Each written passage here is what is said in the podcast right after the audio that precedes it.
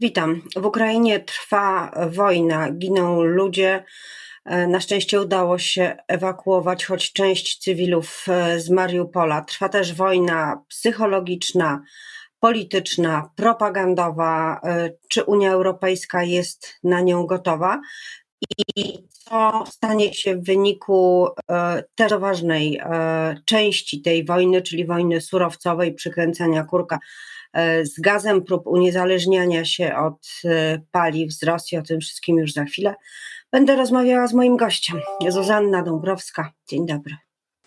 A moim gościem jest e, były premier, eurodeputowany delegacji Lewica dla Europy, Leszek Miller. Dzień dobry panu. Dzień dobry pani, dzień dobry państwu. E, pytam e, przede wszystkim o sprawy e, energetyczne Pana, dlatego że Europa w tym tygodniu wyjątkowo intensywnie zajmuje się tą sprawą. Dla nas wszystkich, jako państw europejskich, jest to kluczowe. Czy Polska szczególnie powinna zabiegać o to, by system, sposób uniezależnienia się od Rosji został przez Unię wymyślony i przyjęty? E, wojna, e, wojna w Ukrainie spieszyła prace, które były od lat podejmowane w Unii Europejskiej, ale one nie przebiegały tak szybko, jak można byłoby tego oczekiwać. I wydaje się, że Europa tym razem na serio zamierza zmniejszyć, czy w ogóle uniezależnić surowców kopalnych e, z Rosji.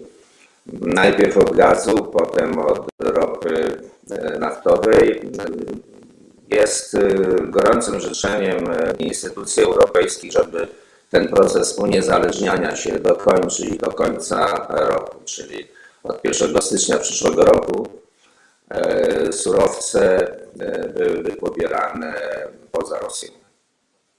A jakie jest miejsce Polski w tym myśleniu unijnym o uniezależnianiu się? Czy my tu możemy być liderem w faktycznym e, postawieniu na inne źródła e, surowcowe?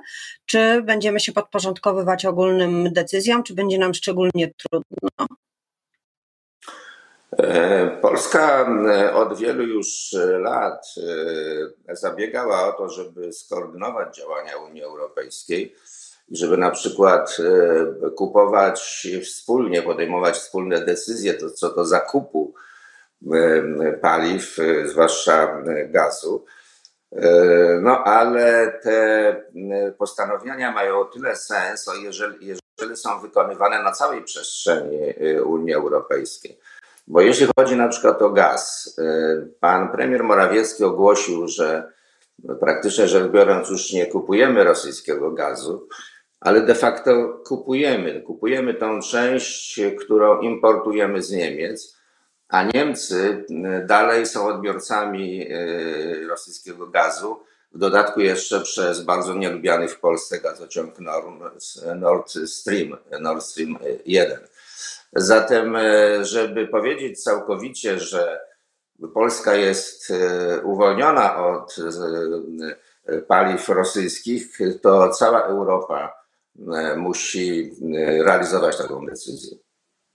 A czy przez e, ostatnie 20 lat Polska, jako właściwie bezpośredni sąsiad Rosji, na niewielkim odcinku, ale jednak ten oddech, przede wszystkim surowcowy, czujemy na plecach i czuliśmy bardzo mocno. Czy Polska zrobiła wszystko wcześniej, żeby budować swoją niezależność? Czy my jednak no tak jak zachodnia Europa, wpadaliśmy w objęcia Putina bezrefleksyjnie. Głównym problemem e, e, była e, nadmierna ilość gazu zakontraktowanego jeszcze przez rząd pani Hanny Suchockiej. Myśmy otrzymywali jakieś 27-30% gazu za dużo, a co więcej, obowiązywała zasada take or pay, czyli albo bierzesz, albo płacisz, więc nawet jeżeli nie odbieraliśmy tego gazu, to trzeba było za niego zapłacić. E, dopiero e, e, nowelizacja, czy właściwie taka racjonalizacja tego kontraktu, podpisana jeszcze przez Marka Pola w moim rządzie, gdzie zmniejszono właśnie o jedną trzecią wolumen gazu, to dopiero umożliwiło dywersyfikację. No bo nie ma sensu, znaczy nie można szukać innych źródeł dostaw gazu, jeżeli gazu z jednego źródła się ma za dużo. Więc można powiedzieć, że od gdzieś 90, przepraszam, 2003-2002 roku otworzyło się pole do dywersyfikacji i różne rządy próbowały ten, to okienko wykorzystać. A dlaczego e, sprawa i inwestycja z Baltic Pipe, która teraz ma nam tak bardzo pomóc, wtedy E, skończyła się fiaskiem, długoletnim przestojem. E, Janusz Kowalski, e, były wiceminister w rządzie PiSu, zarzuca, że to rząd właśnie Leszka Millera, że to pana rząd tę umowę zerwał. Jak to było? No to jest kolejne kłamstwo, tym razem kłamstwo norweskie, które polega na tym, że tuż przed wyborami w 2001 roku z powodów ściśle propagandowych E, firmy norweskie i e, polski PGNiG e, parafowały umowę w obecności premierów Polski i Węgier. Jeśli chodzi o Polskę, to warunkiem uruchomienia tej inwestycji był przepływ przez rurę z Norwegii co najmniej 8 miliardów metrów sześciennych gazu. E, z tego 5 miała wziąć Polska, a na 3 miliardy e, metrów sześciennych e, odbiorcę mieli znaleźć Norwegowie. No i po dwóch latach Norwegowie tu przyjechali do Warszawy i poinformowali, że mimo najlepszych starań nie, oni nie są w stanie znaleźć dodatkowych odbiorców, bo wtedy Europa była rzeczywiście przeinwestowana i proponują wygaszenie tego e, kontraktu. No i on po prostu wygasł i to na propozycję Norwegów.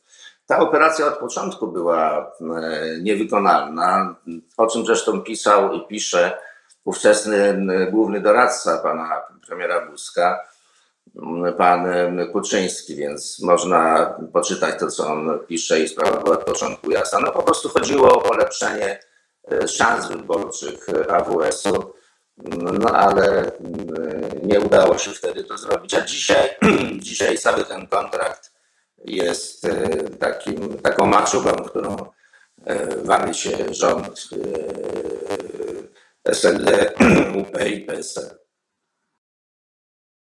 Wiadomo, że surowce są polityczną maczugą używaną na cele polityki zarówno wewnętrznej, jak i zewnętrznej. Mówi się o dyplomacji także surowcowej, a teraz mamy do czynienia z wojną, która też ma ten wymiar.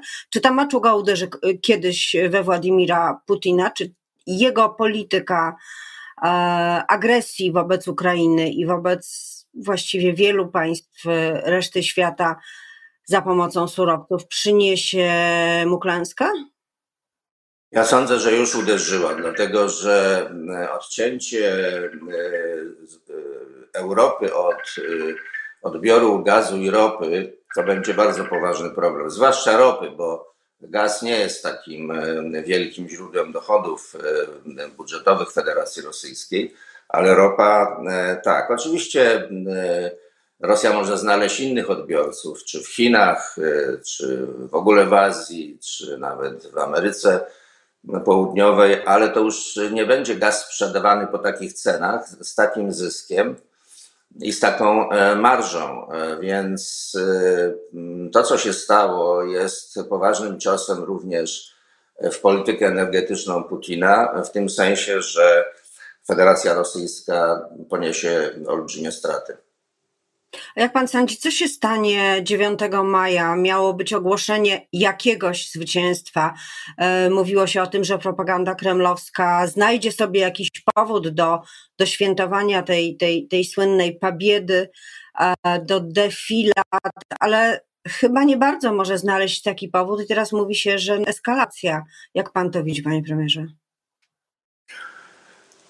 No, nie wiem, czy Putin ogłosi e, stan wojny z Ukrainą, e, czy ogłosi jakąś formę zwycięstwa, ale przeczytałem niedawno, e, że jest pomysł, który wydaje się dość szokujący, ale można o nim powiedzieć już dzisiaj. Mianowicie jest pomysł, żeby w czasie tej defilady zwycięstwa przemaszerowało również 500 jeńców armii ukraińskiej jako swego rodzaju trofeum, które mieliby zobaczyć Moskwianie i wszyscy, którzy będą oglądać telewizję.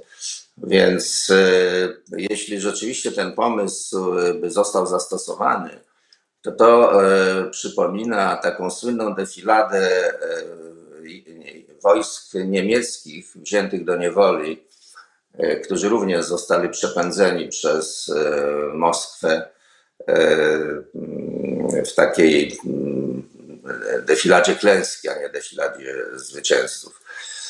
Więc takie pomysły tam się rodzą, a co jeszcze, to zobaczymy. No, Putin może zaskoczyć niewątpliwie. Przecież pan dobrze zna, choćby jako szef rządu, e, tamte realia. To były inne czasy, to był, to był inny moment e, polityczny, ale obyczaje dyplomatyczne nie zmieniają i polityczne nie zmieniają się chyba aż tak bardzo, a może się zmieniają. Mamy do czynienia z szefem dyplomacji, Ławrowem, który e, wyraża się w taki sposób, że trudno właściwie e, jakiekolwiek ziarno racjonalności czy polityki w tym e, e, odnaleźć. Mówienie o Zełenskim, jego żydowskich korzeniach i żydowskich korzeniach Hitlera jest czymś absolutnie piramidalnie absurdalnym, pomijając to, że, że krzywdzącym i niesprawiedliwym. Skąd się to bierze? Nie wystarczy powiedzieć, że ktoś zwariował chyba. No jestem całkowicie zdumiony. Zresztą jestem też e, zaskoczony e, wojną, którą wytoczył Putin, dlatego że z jego punktu widzenia e, on nie osiąga żadnych korzyści, przeciwnie, tylko i wyłącznie traci. Ale traci też cała Rosja, bo Putin odejdzie, ale przecież Rosja zostanie i Rosja będzie się borykała z wieloma bardzo poważnymi problemami i e, gospodarczymi, i społecznymi, i politycznymi. E, Rosja bardzo ucierpi na wizerunku, Rosja będzie izolowana, e, Rosja stoczy się gdzieś na zupełne już peryferię życia politycznego na całym globie. Więc ja nie widzę żadnych korzyści, które Putin mógł osiągnąć. I y, jeśli jego zamiarem było y, zdobycie Ukrainy w ciągu pierwszych trzech, czterech dni, to już dzisiaj widzimy, że ten zamiar się nie powiódł i to jest całkowita klęska. Więc być może te wypowiedzi Ławrowa, no Ławrow jest przecież doświadczonym y, dyplomatą w wielkim stażu, te wypowiedzi Ławrowa, czy niektóre wypowiedzi Putina biorą się z takiego, z takiego poczucia bezradności, z przeczucia nadchodzącej klęski i z, e, i z poczucia, że wyrządzili poważną szkodę całemu swojemu państwu i swojemu narodowi. Bardzo dziękuję za tę diagnozę i za tę analizę. Moim gościem był Leszek Miller, eurodeputowany, były premier. Miłego dnia. Dziękuję Pani, do widzenia Państwu.